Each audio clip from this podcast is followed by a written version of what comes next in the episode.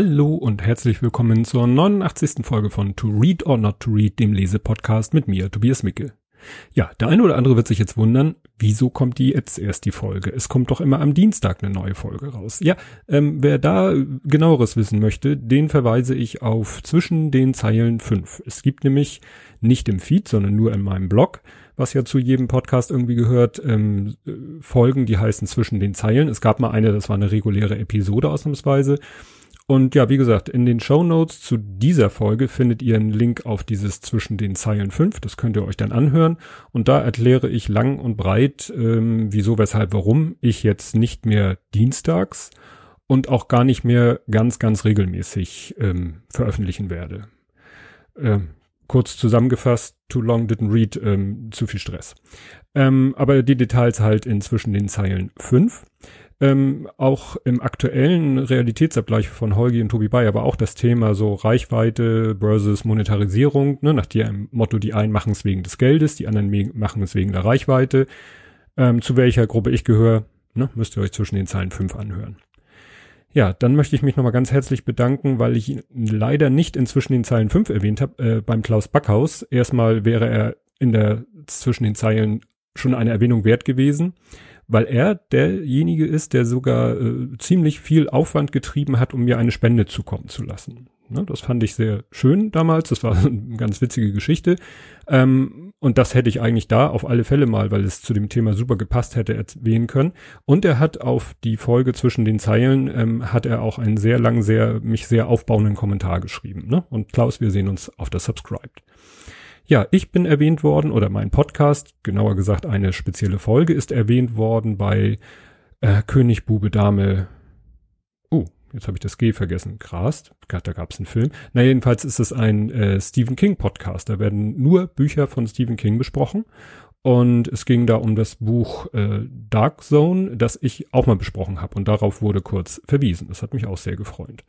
Ja, und dann möcht, muss ich mich, möchte ich mich ganz herzlich bedanken, denn diese Folge oder diese Doppelfolge, das ist nämlich ein Double Feature, was nicht extra auf die 90 gewartet hat, ähm, ganz herzlich bedanken bei Klaus von Alle Bücher müssen gelesen werden, dem Podcast, der sich auch um Bücher kümmert. Allerdings, nee, allerdings klingt so einschränkend, ausschließlich äh, ja fantastische Literatur. Und von ihm sind die beiden Bücher, die ich in diesem Double Feature vorstelle, äh, ja, und die haben beide, ähm, ja, sind beide, ich bin da ja nicht so firm in den Genres, ob beides jetzt Science Fiction ist oder was auch immer, hört es euch einfach an. Ja, genug der Vorrede, wie gesagt, Details, warum ich nicht mehr so regelmäßig ähm, sende, um es so auszudrücken, inzwischen den Zeilen 5 auf meinem Blog. Ist aber auch eine Audiodatei. Also ihr müsst da nichts lesen, sondern ihr müsst halt nur auf das Blog gehen, um euch die MP3-Datei runterzuladen oder anzuhören, weil sie nicht im Feed erscheint. Ja, kommen wir jetzt endlich zum ersten Buch. Das erste Buch heißt Little Brother, äh, ist von 2008, ähm, ist ein, ja, nach äh, Definition von außen ein jung Erwachsenenbuch, ähm, was aber überhaupt nicht äh, Leute wie mich, die jenseits der 40 sind, nicht daran hindert, das Buch zu lesen und gut zu finden.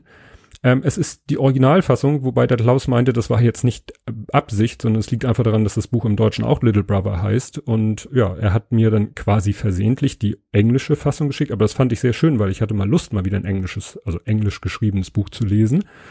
Ähm, deswegen werde ich aus dem Buch aber auch nichts vorlesen, weil nicht, dass ich euch nicht zutraue, äh, Englisch zu verstehen, aber ich weiß halt nicht, wer Englisch versteht äh, und vor allen Dingen, wenn ich es vorlese, weil Englisch verstehen tue ich gut, wie ich Englisch spreche, müssen andere beurteilen.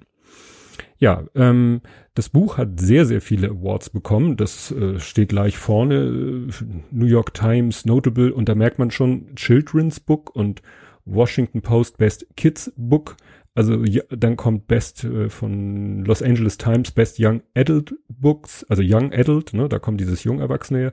Also äh, eigentlich viel, sehr viele Preise aus der Kategorie Kinderbuch, aber es gibt auch viele Leute, die sagen, na ja, ob das so für Kinder oder selbst für Jungerwachsene, wie man das auch immer altersmäßig definiert, geeignet ist, komme ich später nochmal zu. Ja, ein Untertitel habe ich hier immer als Kategorie gibt hat dieses Buch nicht. Höchstens The New York Times Bestseller, aber das ist ja kein richtiger Untertitel. Und der Autor von diesem Buch ist Cory Doktorov. Von dem hatte ich vorher schon mal was gehört. Ich wusste, dass der auch, dass das, sage ich mal, ein, ein Netzaktivist ist, der witzigerweise sechs Tage vor mir geboren ist. ne, 17. Juli 71, also genau sechs Tage vor mir ist er geboren, ist also mein Alter, ist ein kanadischer Science-Fiction-Autor, er ist auch Journalist und Blogger. Und ich habe hier mal so eine kurze Definition aus der Wikipedia weil da schon Begriffe auftauchen, die mich schon leicht überfordern, nämlich als Kind trotz kistischer Eltern. Da musste ich erstmal nachgucken, was ist denn genau, weil da habe ich nur so eine vage Vorstellung. Trotz kistischer Eltern wuchs er in einem Aktivistenhaushalt auf ist also schon früh mit den Themen, steht hier nukleare Abrüstung, Greenpeace-Kampagnen, also ein junger Revoluzer, das soll nicht abwerten gemeint, sondern einfach, ja, der, hier steht auch, er machte seinen Schulabschluss an der anarchistischen Seed School, einer in Anführungszeichen freien Schule in Toronto. Das habe ich jetzt nicht weiter recherchiert. Aber er ist, wie gesagt, Blogautor, ähm, ja, sehr, sehr beachtet im, im Internet, engagiert sich auch ähm, in der wie heißt die Electronic Frontier Foundation, die ja so Wert darauf legt, auf Sachen wie Netzneutralität und ähnliche Sachen. Und ja, engagiert sich für digitale Rechte und Datenschutz, lebt in Los Angeles. Achso, er hat, wie war das? Mehrere Studien, wo habe ich das jetzt hier gelesen? Na, egal. Er ist verheiratet, hat eine Tochter. Wie gesagt, Wikipedia-Artikel steht noch mehr, jedenfalls vor allen Dingen im englischsprachigen. Ja, der Inhalt wird vom Buch selber oder auf Amazon, irgendwo habe ich mir das geklaut, zusammengefasst. Nach dem Wahlsieg von Donald Trump aktueller denn je. Ein modernes 1984 von Blogger, Aktivist und Autor Cory Doktorov. Äh, den Zusammenhang mit Donald Trump, ja, komme ich später nochmal drauf. Aber dieses ein modernes 1984, so Thema Überwachungsstaat, das trifft es absolut. Ich muss allerdings sagen, also das Buch ist vielleicht auch, weil es eben sich an junge Leser richtet, jetzt nicht so in einem super hochgestochenen Shakespeare-Englisch geschrieben, sondern es war für mich sehr leicht, das Buch auf Englisch zu lesen und auch zu verstehen. Das Problem war, dass da so Begriffe selbstverständlich benutzt werden, die mir als äh, ja nicht Amerikaner und nicht Los Angeles, San Francisco Ecke Bewohner nichts gesagt haben und äh, da kann ich euch vielleicht helfen, falls ihr das Buch auch auf Englisch lesen wollt, das besser zu verstehen weil ich, ja, weil eben einige Begriffe, die werden vielleicht in der deutschen Übersetzung äh, erklärt, aber in der englischen natürlich nicht, die werden da als selbstverständlich vorausgesetzt und da musste ich mich dann selber schlau machen. Also kommen wir mal nochmal zurück zum Inhalt. Die Geschichte spielt, ja, in der nahen Zukunft, könnte eigentlich schon demnächst passieren, weil was da so Stand der Technik ist, äh, könnte man sagen, ja, das ist eigentlich schon jetzt Zeit. Also was passiert? Terroristen, wo allerdings nicht so hundertprozentig klar ist, was jetzt das Motiv ist. Also es wird jetzt nicht definitiv gesagt, das sind Islamisten. Auf jeden Fall sprengen die die Bay Bridge. Das ist nicht die Golden Gate Bridge, sondern es ist eine andere und aus ähm, Infrastruktursicht viel wichtigere Brücke. Und den Trans-Bay Tunnel zwischen San Francisco und Oakland. Und ähm, das ist halt äh, eine große Katastrophe, weil der das eine ist halt ein U-Bahn-Tunnel zwischen äh, San Francisco und Oakland, der sozusagen da unter dem Wasser geht, wo die Bay Bridge über dem Wasser geht.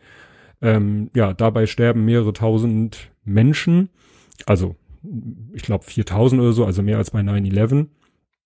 Und äh, ein Begriff, den man unbedingt wissen muss, wenn man es auf Englisch liest, ist BART also B-A-R-T, das ist nämlich quasi, äh, wenn ich jetzt nach HVV verstehe, das ist ein Hamburger, das ist der öffentliche Personennahverkehr in der ganzen Bay Area. Und die Bay Area ist ja San Francisco, Oakland, weiß nicht, ob da noch was zugehört, also alles so rund um San Francisco.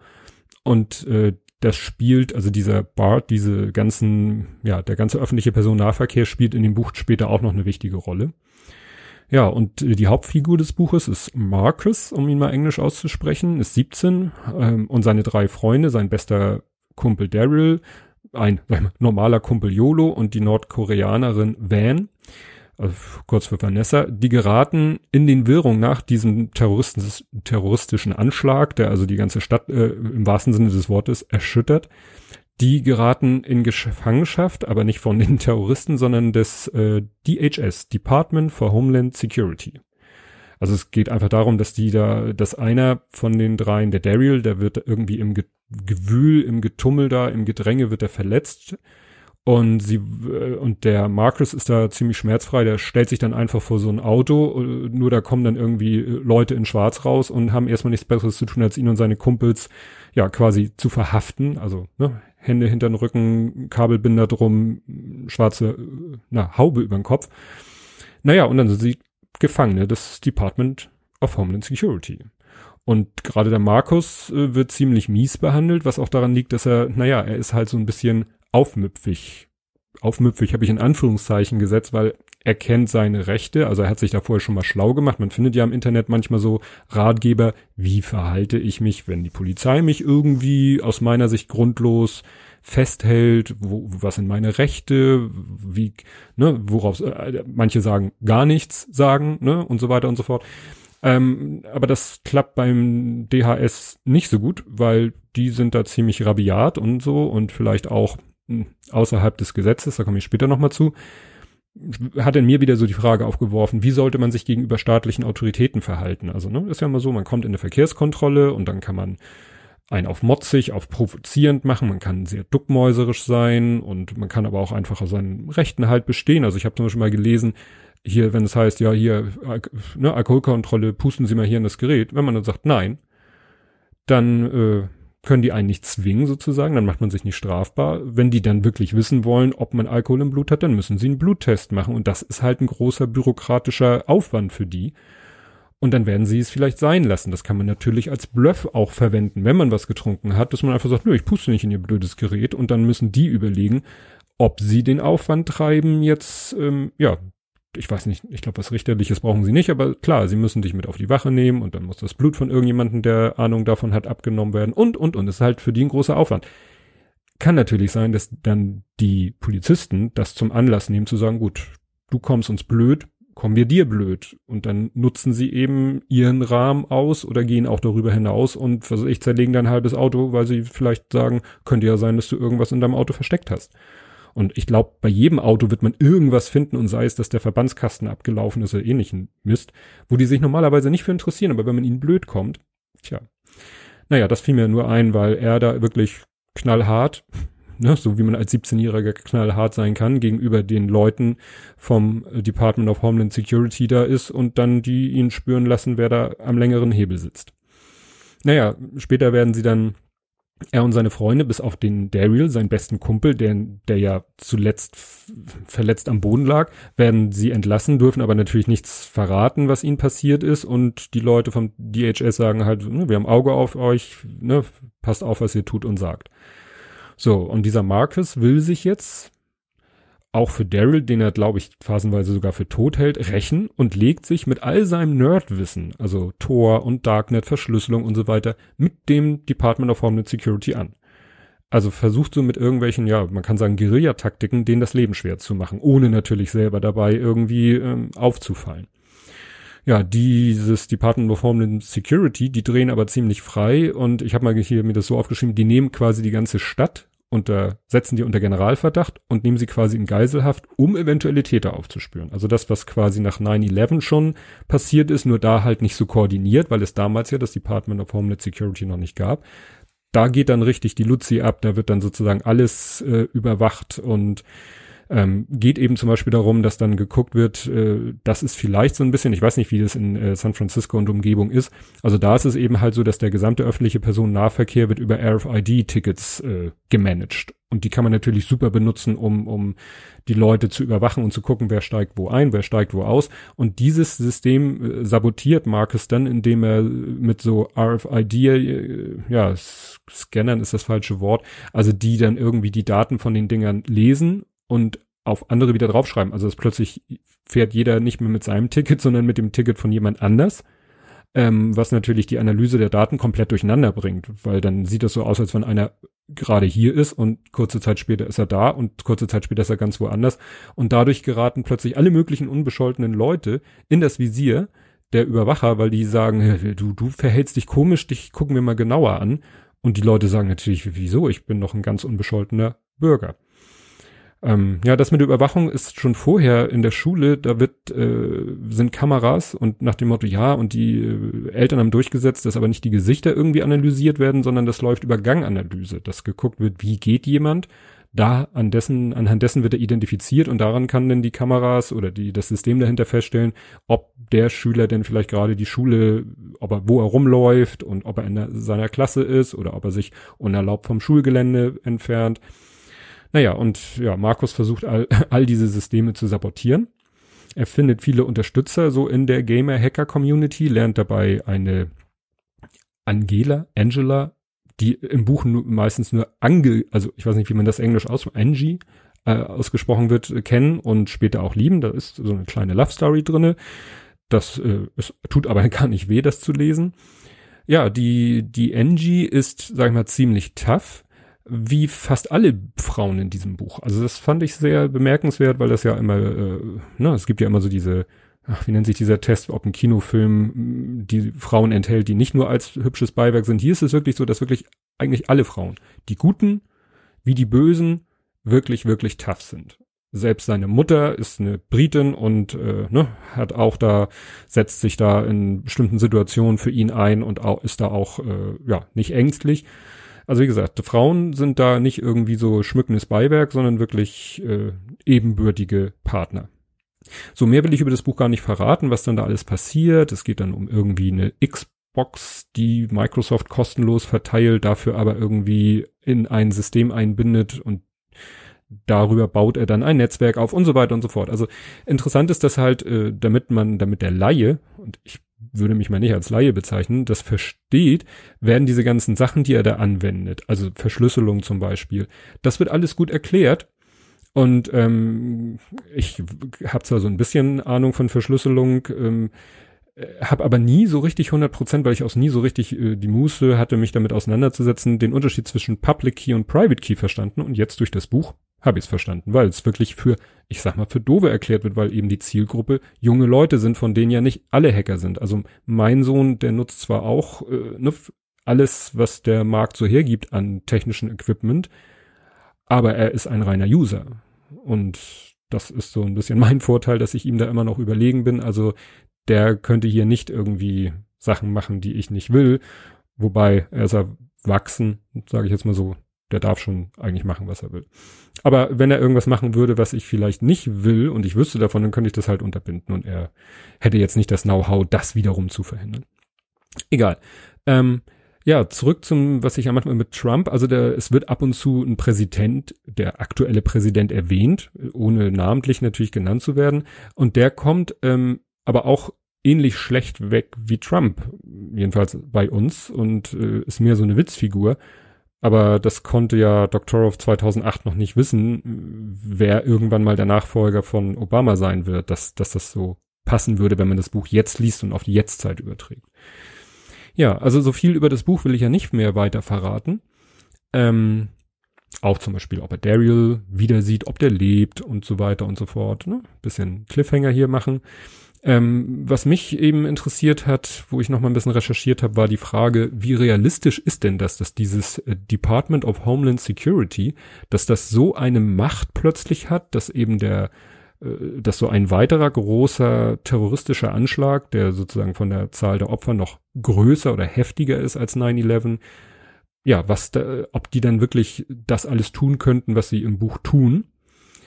Ähm, ja, also ich habe nochmal geforscht, dieses Department of Homeland Security entstand nach 9-11, hieß erst OHS, also Office of Homeland Security und ist so eine Art super Sicherheitsministerium weil vorher waren es 22 eigenständige Behörden und das waren alle die, die irgendwas mit Sicherheit zu tun haben. Und die wurden dann alle, diese 22 Behörden wurden alle unter ein Dach gepackt und das ist das Department of Homeland Security. Aber zum Beispiel CIA, CIA, FBI gehören nicht dazu, aber Behörden, die vorher denen unterstellt waren, sind jetzt beim Department for Homeland Security zum Beispiel Katastrophenschutz, Grenzschutz, Einwanderung, Secret Service, ne, also die Abteilung, die für die Sicherheit des Präsidenten zuständig ist. Also ist eine lange, lange Liste. Und ja, das wurde eben mit so einem Homeland Security Act 2002 von Präsident Bush durch Unterschrift traten die quasi, trat dieser Homeland Security Act in Kraft und damit eben auch diese Behörde, ja, oder ist es Ministerium? Ich glaube, Department ist Ministerium und es ist, äh, war die größte Umorganis also Reorganisation äh, in, in der US-Regierung seit ja, der letzten 50 Jahre. Ja, von der deutschen Bezeichnung, die finde ich so ein bisschen seltsam, Ministerium für innere Sicherheit der Vereinigten Staaten. Es wurde, glaube ich, am Anfang immer Heimatschutzministerium genannt. Das klang dann so ein bisschen doof. Ähm, man darf sich davon nicht täuschen lassen. Also es ist nicht irgendwie Innenministerium, sondern wirklich innere Sicherheit. Und die Hauptaufgabe ist eben der Schutz der amerikanischen Bevölkerung vor terroristischen anderen Bedrohungen. Ne? Also ist schon wirklich so, wie ich sagte, super Sicherheitsministerium. Und äh, die haben natürlich auch so ein Siegel oder Wappen oder ne, so, so ein rundes Ding, äh, was man sich als Aufnäher gut vorstellt, wo natürlich der, der äh, Adler drauf ist. Und das beschreiben, da gibt's dann auch so eine hochoffizielle Beschreibung dieses Siegels. Und da steht interessanterweise, die Flügel des Adlers brechen durch den inneren Kreis zum äußeren Kreis, ne, sind ja immer so Kreise, Ringe in so einem Wappen drinne, um anzudeuten, dass das Department of Homeland Security ja, ich übersetze das gerade aus dem Englischen, will breakthrough, ja, wird durch traditionelle Bürokratien brechen und wird äh, staatliche Funktionen anders performen, ne, umsetzen, durchführen. Also, ne, so nach dem Motto, für uns gelten so manche Regeln nicht. Ja, passend zum Buch habe ich dann noch was gefunden im Wikipedia, also im englischen Wikipedia-Artikel dazu, dass ja, die schon so manche Sachen gemacht haben, wo sie wirklich, kann man sagen, übers Ziel hinausgeschossen sind. Also, dass sie zum Beispiel ähm, eine Universität oder einige Universitäten äh, gesehen haben, so als potenz potenzielle ja, Orte für terrorbezogene Aktivitäten. Also nach dem Motto, da wo Studenten sind, die vielleicht, ja, auch mal äh, andere Ideen und Vorstellungen haben, war für die gleich sofort, oha, hier, ne, äh, Terrorgefahr. Und das betraf auch viele schwarze College, also wo überwiegend schwarze Studenten sind. Ja, und sie haben eben auch gesagt, dass Hacktivism, also Hacktivismus, wie übersetzt man das? Also alles, was mit Hacken, auch im positiven Sinne Hacken oder Hacken ist ja eigentlich nicht unbedingt negativ, dass das für die alles gleich eine Form von Terrorismus ist. Und sie haben auch Stasi-Qualitäten, also die, die CBP, das ist die äh, US Customs and Border Protection, also Zoll- und Grenzschutz, äh, die haben mal gesagt, dass sie äh, ja alle Briefe, also alle Post, die von außerhalb der Vereinigten Staaten in das Gebiet der Vereinigten Staaten transportiert werden, ja, können vom Zoll untersucht werden. Also es gab Fälle, wo Leute wirklich Briefe bekommen haben, die nicht mal irgendwie, da haben die sich nicht mal die Mühe gemacht, die über Dampf zu öffnen und dann heimlich wieder zuzukleben, sondern dick mit Klebeband wieder zugemacht, wo drauf steht, ne, vom Zoll kontrolliert und das waren jetzt nicht irgendwie, wie wir das kennen, wenn wir in China irgendwelche Gadgets bestellen, sondern ganz normale Briefe. Und das fanden die ganz selbstverständlich. Also generell ist so mein Eindruck, wenn, als ich mir den englischen Wikipedia-Artikel durchgelesen habe, dass dieses äh, Department of Homeland, Homeland Security schon so ein bisschen aus der Kontrolle geraten zu sein scheint, auch aufgrund einfach der Größe. Und in Sachen Mitarbeiterzufriedenheit landet es immer auf den letzten Plätzen. Also die Mitarbeiter sind wohl auch nicht so happy mit ihrem, ja, mit ihrem Ministerium. Also ich, ich finde, man kann sich schon vorstellen, dass im Falle eines weiteren großen Terroraktes in den USA dieses Department echt freidrehen würde ja, man sieht ja, was schon bei uns in kleineren Rahmen passiert, wenn irgendwo ein Terroranschlag passiert, dann drehen ja auch sofort alle und sagen, mehr Überwachung, mehr dies, wir brauchen das, mehr Kameras, mehr Internetverkehr äh, abschnüffeln und, und, und, und. Und das würde in Amerika wahrscheinlich noch mit einer Nummer größer passieren. Ja, das Buch hat dann am Ende äh, ein Nachwort von Bruce Schneier, den kennt vielleicht der ein oder andere, der hat so einen Blog Schneier und Security, der sich eben mit diesen ganzen IT-Security-Fragen beschäftigt. Dann gibt's noch ein Nachwort von Andrew Bunny Huang, der wird als Xbox-Hacker bezeichnet, weil ja in dem Buch auch die Xbox oder so eine kostenlose Variante der Xbox eine Rolle spielt ja, eine Bibliografie, wo der Autor sagt, hier, also ich habe mir das nicht alles so, das ist mir nicht alles zugefallen und da habe ich mir schon gar nicht aus den Fingern gesogen, sondern er gibt da wirklich die Literatur an, die er quasi als Grundlage für das Buch verwendet hat. Fand ich auch interessant. Ja, und dann kommt noch eine Leseprobe ähm, von der Fortsetzung, die erschien 2013 und hieß Homeland oder heißt Homeland, wie die Serie, was dann ein Problem gab mit dem Fernsehsender, der die Serie Homeland produziert hat. Ja, erschienen ist das Buch im Tor Verlag im Englischen, TOR. Ich weiß nicht, ob das Zufall ist, dass der auch so heißt wie dieses Netzwerk. Äh, die deutsche Version ist bei Rowold, also genauer gesagt bei Rororo erschienen. Und es gibt das Gerücht, äh, dass das verfilmt wird. Allerdings, äh, außer ein paar Andeutungen im englischen Wikipedia-Eintrag, habe ich dazu nichts weiter gefunden. Wäre mal interessant. Also bestimmt nicht einfach zu machen, aber weil eben viel auch so, ne, in dem Buch ist eben viel, wie er sich so Gedanken macht, wie ich sagte, wie er dann die technischen Zusammenhänge erklärt ähm, oder da am Computer sitzt und, und hackt und macht und tut und tippt. Das ist vielleicht nicht so gut zu visualisieren, aber da wird den Leuten schon was einfallen.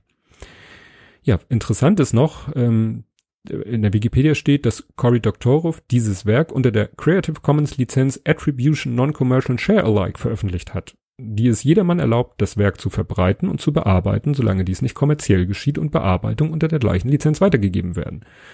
Unter Nutzung dieser Lizenz hat Christian Wörl eine deutsche Übersetzung des Romans angefertigt. Werde ich in den Shownotes verlinken. Aus dieser ist ein Fanhörbuchprojekt, werde ich verlinken, entstanden. Ne? Also Cory Doctorow sagt, ich schreibe diese Bücher, ich verkaufe oder ich, es gibt auch einen Verlag und du kannst das Buch kaufen, du kannst es bei ihm aber auch runterladen. Im Internet. Völlig legal. Ne? Weil er eben auch so ein Verfechter von diesem Creative Commons ist. Ja, im Englischen gibt es äh, eine gebundene Ausgabe und eine Taschenbuchversion und natürlich Kindle-Version bei Amazon und im Deutschen die offizielle, sage ich mal, ähm, Übersetzung ist von Uwe Michael Gutschhahn. Gibt es nur Taschenbuch und Kindle, allerdings auch als Audio-CD, also als Hörbuch auf CD, gesprochen von Oliver Rohrbeck. Ne? Ich sage nur die drei Fragezeichen. Hier ist das Jonas. Ja, alles bei Amazon sicherlich auch woanders. Ich habe einfach mal so mir angewöhnt, immer zu sagen und zu verlinken, die Sachen bei Amazon, weil es das einfachste ist. Das war's zum ersten Buch. Kommen wir nun zum zweiten Buch. Das zweite Buch hat den Titel Junktown, ist aber ein deutschsprachiges Buch, weil auch von einem deutschen Autor. Ja, und das erste, was mir dazu einfiel, ist ja Dystopie und Film Noir. Wobei von Dystopie kann ich mir sofort eine Definition, äh, ist klar, ist eine nicht so, aus unserer heutigen Sicht nicht so tolle Zukunft. Film Noir bezieht sich mehr so darauf, so, es ist halt so ein typischer Krimi wie so ein, äh, ja, Humphrey Bogart Krimi, wo er, ne, den Fall löst und es taucht eine schöne Frau auf und äh, die anderen sind böse und er ist der Gute und so weiter. So ist es hier in diesem Buch ungefähr auch. Der Autor ist Matthias Oden und über den gibt's kaum Informationen. Klaus hat dieses Buch gerade vor kurzem auch vorgestellt, äh, mit einem anderen Buch zusammen, weil er macht grundsätzlich Double Features. Und äh, jetzt habe ich mir angehört und ja, er hat auch nicht viel über den gefunden. Man findet nur so, was im Buchtext steht, also im Klappentext steht, studierte Geschichte, Politik, Wissenschaft und Ethnologie, hat ein Volontariat gemacht bei Financial Times Deutschland, dann war er Redaktionsleitung beim Business Punk, Lifestyle Magazin, dann war er stellvertretender Chefredakteur der Zeit der Werbe- und Kommunikationsfachzeitschrift, Gott, was für Wörter, Werben und Verkaufen tätig. No, also in dieser Ecke unterwegs. Er ist Träger des Hans Strothhoff und des Deutschen Journalistenpreises. Ja, und man findet noch ein, zwei andere Bücher von ihm, wo man bei manchen Büchern dann nicht so weiß, hey, ist das jetzt ein anderer Matthias Oden? Also was wohl wirklich von ihm zu sein scheint, ist noch ein anderes Buch, wo es äh, glaube ich, um Lehrer in der Nazi-Zeit geht oder so. Oder Hochschulprofessoren, glaube ich. Aber so hundertprozentig sicher ist man sich da nicht. Kommen wir nun zum Inhalt des Buches. Da würde ich eher sagen, es spielt in einer etwas, ja, weit, weit entfernten Zukunft. Oder eben vielleicht, könnte man sich auch sagen, in einer ganz anderen Welt, die unserer zwar sehr ähnlich ist, aber vielleicht nie unsere war. Und zwar nach der konsumistischen Revolution. Das klingt im ersten Moment wie kommunistischen Revolution, aber nein, es ist die konsumistische Revolution. Und das, was als erstes, und daher stammt auch der Titel Junktown, ähm, ist, äh, Drogen sind nicht nur erlaubt, und zwar alle Formen von Drogen, sondern ihr Konsum, sowie Konsum generell, ist Pflicht. Und das erinnert mich so ein ganz kleines bisschen an das Buch Leben auf Lilliput 38, wo ja auch ist ein, da gibt's ein bedingungsloses Grundeinkommen verbunden mit Konsumpflicht. Man muss das Geld auch ausgeben, man darf es nicht anhäufen. Und hier ist es eben so, ja, eigentlich Konsum in dem Sinne braucht man gar nicht mehr, normalen Konsum braucht man gar nicht mehr machen, weil Maschinen erledigen alles für einen und machen alles für einen. Und ähm, ja, Wohlstand eigentlich mehr oder weniger ist zwar auch nicht gleich verteilt unter allen äh, Bewohnern der Stadt, aber ja, es muss keiner eigentlich so unbedingt äh, arbeiten gehen. Das hängt aber auch mit dem Rating zusammen, auf das ich noch komme. Was hier auch ganz interessant ist, was nämlich ähm, so ein bisschen auch wie das erste Buch ist, ist es quasi auch ein Überwachungsstaat in dem Sinne, dass alle Bürger regelmäßig zum Drogentest müssen, um nachzuweisen, dass sie auch brav, wie es eben ja vorgesehen ist vom System, ihre Drogen nehmen. Also ne, es gibt dann so, man muss halt alle vier Wochen zum Test und dann wird ein Bluttest gemacht und wenn da nicht genug Drogen im Blut schwimmen, dann gibt's Ärger. Dann droht eine Abstufung im Rating. Da komme ich gleich nochmal drauf, auf das Rating. Dann lese ich jetzt hier erstmal was vor. Dazu muss ich erstmal das richtige Buch hier in die Hand nehmen. So, und zwar sitzt äh, der die Hauptfigur, auf die ich gleich noch komme, die sitzt im Wartezimmer beim Arzt, um eben mal wieder sein äh, ne, Drogentest über sich ergehen zu lassen. Und er, ja, beschreibt so sein, die anderen Leute in dem, in dem äh, Wartezimmer. Und er sagt dann, der Platz neben ihm war unbesetzt und er war durchaus froh, dass sich die Kreatur auf dem Sitz danach nicht direkt zu ihm gesetzt hatte. Niemand wurde in die unteren Humanklassen hineingeboren. In die Junk-Regis, Junk-Reg, oh, ist es, ne? Mischung, Englisch, Deutsch, Junk-Register wurde man herabgestuft. Schon allein aus Effizienzgründen setzte die Partei keine Zuchtreihen mit hoher Auswahlfallwahrscheinlichkeit auf, die stetig durch den, die stieg durch den stetigen Drogenkonsum von ganz allein. Jedes Halbjahr wurden die, wurde die Humanklasse per Rating neu festgelegt und irgendwann rutschten die meisten dabei unter die Junk-Schwelle und bekamen ein CA1 ins Klassifizierungsregister. Mit dem war man freigestellt von der Arbeit, bekam seine staatliche Grundversorgung und durfte dem weiteren Abstieg über bis hinab zu C3 drogenberauscht entgegendämmern. Solange bis der Körper irgendwann von selbst aufgab oder die Ratingagentur den Ausfall feststellte, das Rating auf D setzte und der Konsumgenosse zum Recyclinghof überstellt wurde. So, und da tauchen natürlich schon lauter Begriffe an, wo man denkt so, holla, was ist denn, ne, Rating und so. Ja, also es ist so, die Menschen, die, die Bevölkerung ist quasi eingeteilt in Humanklassen. Und diese ja, Humanklassen sind ebenso wie Ratings, die man von Standards und Pur kennt. Und ja, das geht, äh, es gibt eben Triple Groß A, ne? Und dann geht das über Groß A klein A1, äh, Groß A klein A2, dann gibt's Groß A1 und hier hinten im Anhang, den sollte man sich vorher mal angucken, steht dann nämlich auch so, was ich, Groß A1 ist Minimum für innere Parteimitglieder und BA1 ist Durchschnitt, Minimum für gehobenen Dienst. Ja, und dann kommen hinter nachher, dann kommt die Junk-Schwelle und dann kommt irgendwie CA3 Minimum für Parteienmitglieder und D ist halt Ausfall Recycling. Und Recycling heißt eben, ja, es wird nicht genau gesagt, das Wort Recycling wird nicht, es gibt noch einen zweiten Anhang, den man auch unbedingt vorher lesen sollte. Ich bin ja so, ich gucke mir ja die Bücher vorher immer genau an, was so noch außer dem eigentlichen Buch da drin ist. Es gibt nämlich den Anhang 2, das Abkürzungs- und Begriffsverzeichnis. Und das sollte man vorher auch lesen, weil diese Begriffe natürlich in dem Buch wie selbstverständlich benutzt werden und das hilft dann unheimlich, das Buch zu verstehen.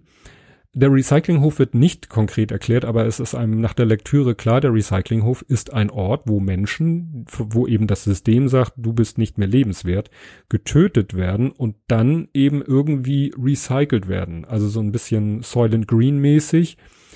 Ähm, dieses äh, Recycling-Erneuerung, da musste ich denken an den Film Logan's Run oder im Deutschen Flucht aus dem 21. Jahrhundert. Dort gibt es die Erneuerung. Also da ist es so, dass ähm, äh, ich glaube ab 30, also mit 30 sind äh, die Leute gezwungen, sich dem Prozess der Erneuerung zu stellen, was nichts anderes bedeutet, dass sie getötet werden. Ja, also der Recyclinghof recycelt halt das Humanmaterial, also es wird da ziemlich hart äh, so formuliert. Und das fließt dann nachher in einen anderen Bereich, auf den ich gleich komme. Spannend ist noch, dass äh, Müll ein wertvolles Gut ist. Und zwar, weil es ein Statussymbol darstellt. Also die Leute kaufen Müll, um ihn sich in den Vorgarten zu schütten, weil das ein Zeichen von Wohlstand ist. Ne? Weil Müll eben stellvertretend ist für Konsum. Und Konsum ist halt das höchste, ja, der höchste Wert in diesem Staat, Staat oder in diesem System. Und da wollte ich nochmal was vorlesen. Da äh, fährt der Protagonist nämlich in ein Nobelviertel und das ist überschrieben.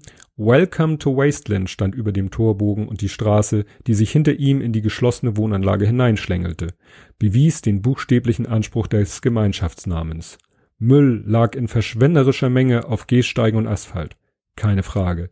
Wer sich hier ein Wohniglu leisten konnte, der hatte es geschafft. Ne? Also wie gesagt, Müll als Statussymbol der dann auch sozusagen geklaut wird, also weil er eben so wertvoll ist. Das, das macht einem echt manchmal einen Knoten im Kopf.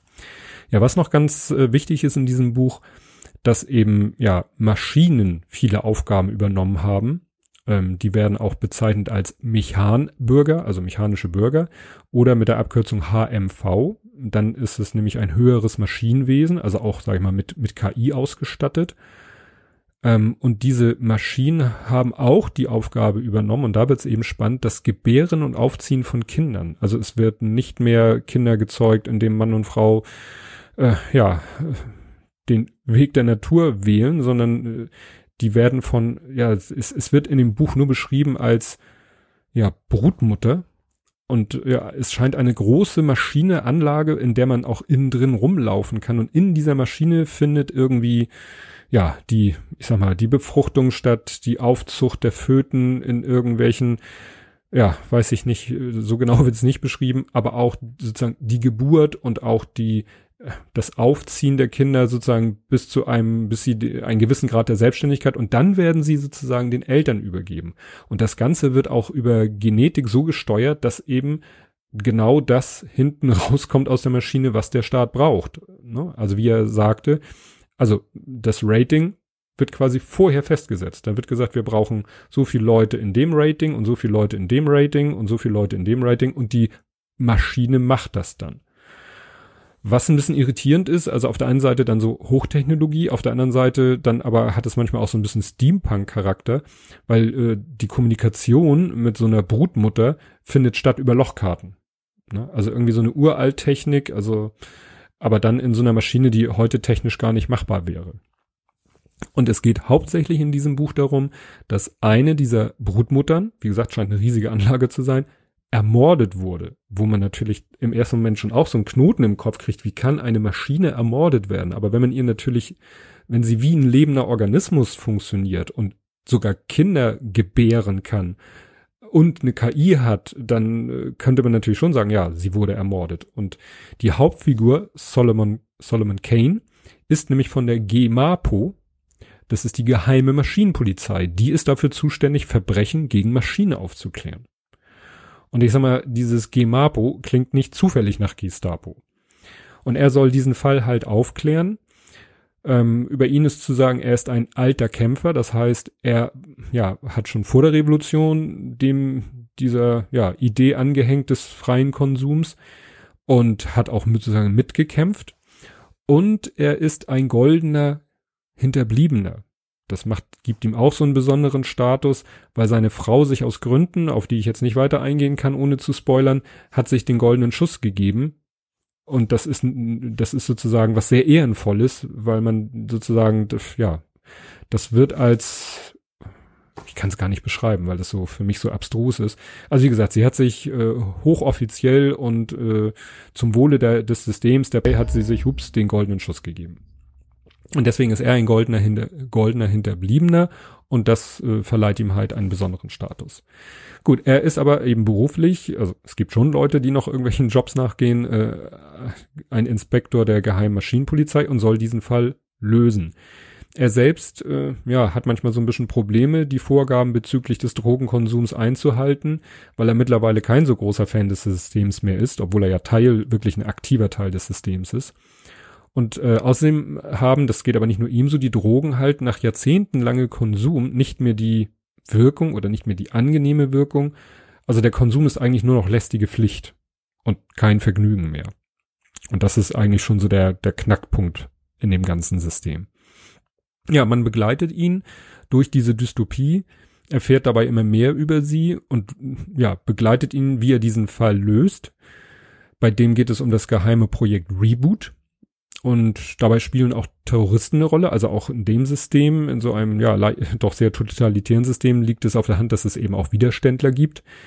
Den geht's, äh, ja, die sind so, sag ich mal, einige Gruppen sind so ähnlich wie die RAF, also mit Gewalt und, und äh, Tötung und ähnlichen und welche, die es vielleicht auch ein bisschen subtiler versuchen. Aber ja, es gibt da einige Parallelen. Da lese ich nochmal was vor. Und zwar ähm, unterhält er sich da mit jemanden, einem Terroristen, und motzt mit ihm ziemlich, weil ihr es euch so verdammt einfach macht. Ihr sprecht die ganze Zeit von den Verhältnissen, die euch zu Dingen zwingen, die ihr nicht wollt. Aber für den Rest lasst ihr diese Ausrede nie gelten. Schon mal darüber nachgedacht? Der Chauffeur, der draufgeht, wenn ihr den Funktionärswagen in die Luft jagt, Teil des Systems. Der Drogenverkäufer, dem es die Existenz vernichtet, wenn ihr seine Kokslieferung in den Ausguss schüttet, Teil des Systems. Der Kartomat, dem die Dioden platzen, weil ihr die Dopaminfabrik anzündet, in der er die Arbeitszeit erfasst, Teil des Systems. Und das erinnert doch sehr an die RAF, die ja auch damals, da sage ich mal, unbescholtene Bürger im Kampf gegen das System getötet hat, nur weil sie irgendwie ja zu äh, eben der Fahrer von einem Menschen waren, den sie eben ja aus dem Weg räumen wollten.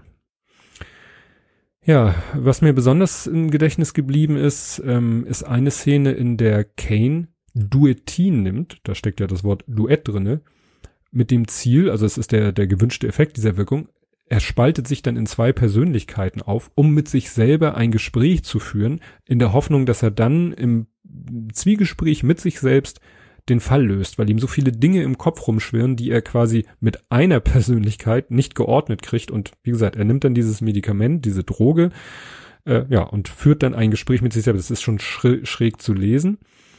Ähm, ja, und dann taucht da noch eine dritte Persönlichkeit auf, aber das will ich jetzt auch nicht spoilern.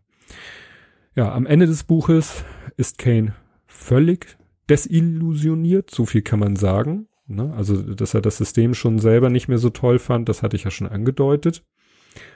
Aber ja, wie gesagt, er ist am Ende dann völlig fertig. Das hat auch mit der Geschichte seiner Frau zu tun. Ja, und er klagt dann auch jemanden äh, an und sagt, wir haben aus dem Recht auf Rausch die Pflicht zum Rausch gemacht. Wir haben die Freiheit, die wir für einen kurzen Moment hatten, eingetauscht gegen neue Unterdrückung, haben aus den Fixerstuben und Crackhäusern Gefängnisse gemacht statt Vergnügungspark. Schauen Sie sich doch um. So blind können doch nicht einmal Sie sein. Unser Staat zerfällt, weil jeder auf Droge sein muss. Das Leben ist zurückgekrochen auf eine stinkende Matratze und dämmert vor sich hin. Und die einzigen, die noch funktionieren, sind die Maschinen. Die und unsere Lücken, die und unser lückenloses System der Repression. Für den Rausch haben wir gekämpft, aber unser Land auf einen Horrortrip geschickt, auf dem nicht mal mehr die Drogen kicken. Ne? Das fasst das zusammen, was ich ja vorher schon erwähnt habe. Ja, also auch hier will ich natürlich nicht zu viel verraten, weil es ist wirklich sehr spannend, das Buch, sehr packend, ähm, oftmals auch verstörend, weil diese Dystopie einfach so so so anders ist. Aber das ist ja gerade auch äh, sozusagen Pflicht, wenn es eine Dystopie sein soll, muss es ja ganz anders sein als unsere Welt. Und für mich ist sie so ein bisschen eine Mischung aus, weiß ich nicht, Drittes Reich oder äh, ja, DDR, UdSSR. Das machen auch solche Wörter klar wie Rauschsicherheitshauptamt oder Rauschparteitag. Also es klingt schon wie Reichsparteitag oder auch, was ich sagte, konsumistische Revolution klingt wie kommunistische Revolution. Ja, was da auch viel, es ist auch viel Symbolik in dem Buch. Also zum Beispiel wird nebenbei dann mal erwähnt, dass in dem ne, in dieser Welt, in der das Buch spielt, die Farbe der Trauer weiß ist, nicht schwarz. Gibt's bei uns auf der, auf unserer Welt auch, im asiatischen Raum ist weiß die Farbe der Trauer. Dazu passt dann auch das Parteisymbol, das ist der Lotus. Ne, das ist das Symbol für Reinheit, Treue, Schöpferkraft und Erleuchtung. Und die, das Parteiwappen ist auch Türkis und das ist, habe ich eine Definition gefunden, neben der Farbe Weiß die Wahrheit. Also ne, die beanspruchen für sich halt wie fast jedes totali totalitäre System, dass sie die Wahrheit innehaben. Also ich kann beide Bücher wirklich nur sehr empfehlen. Sie sind beide auf jedes auf seine Art, äh, so unterschiedlich sie sind, beide sehr spannend, sehr packend und spielen eben in Welten, von denen man, ja, wo man bei beiden sagt, da möchte ich nicht leben. Wobei es im ersten Buch dann ein halbes Happy End gibt. Hier in diesem, in dem zweiten Buch, naja, nicht so richtig. Das zweite Buch ist erschienen im Heine Verlag, der gehört ja auch zur Random House Gruppe, als Taschenbuch, wobei es genauer gesagt broschiert. Ne? Das ist ja immer mit diesen nach innen gefalteten Pappumschlägen. Und als Kindle-Buch, E-Book bei Amazon erhältlich. Und das soll es zu den beiden Büchern gewesen sein. Ja, bleibt noch der Ausblick auf die nächste Folge, ähm, ja, die nächste Episode. Wie in den Zeilen 5 erwähnt, gibt es keinen festen Rhythmus mehr. Ich will mich nicht mehr zeitlich unter Druck setzen. Ich will nicht mehr Bücher hetzend lesen, weil ich denke, oh, du musst fertig werden. Ja, auch dieses mit den Double Features in den Nullernummern habe ich ja letztes Mal auch nicht geschafft und dieses Mal wäre es einfach blöd gewesen. Ich, ja, deswegen kommt die nächste Folge, wann sie kommt. Es wird, glaube ich, nicht so lange dauern, weil ich habe das nächste Buch schon angefangen und es hat mich schon sehr bewegt und ja, irgendwann kommt dann die nächste Folge. Aber ich sag mal, ihr werdet es ja sehen. Es macht in eurem Podcatcher Klabonk und dann fällt dann eine neue Folge raus und dann könnt ihr sie hören. Und ich freue mich, wenn ihr sie hört. Und zu den anderen Dingen verweise ich nochmal ein aller, allerletztes Mal auf zwischen den Zeilen 5. Bis zum nächsten Mal. Tschüss.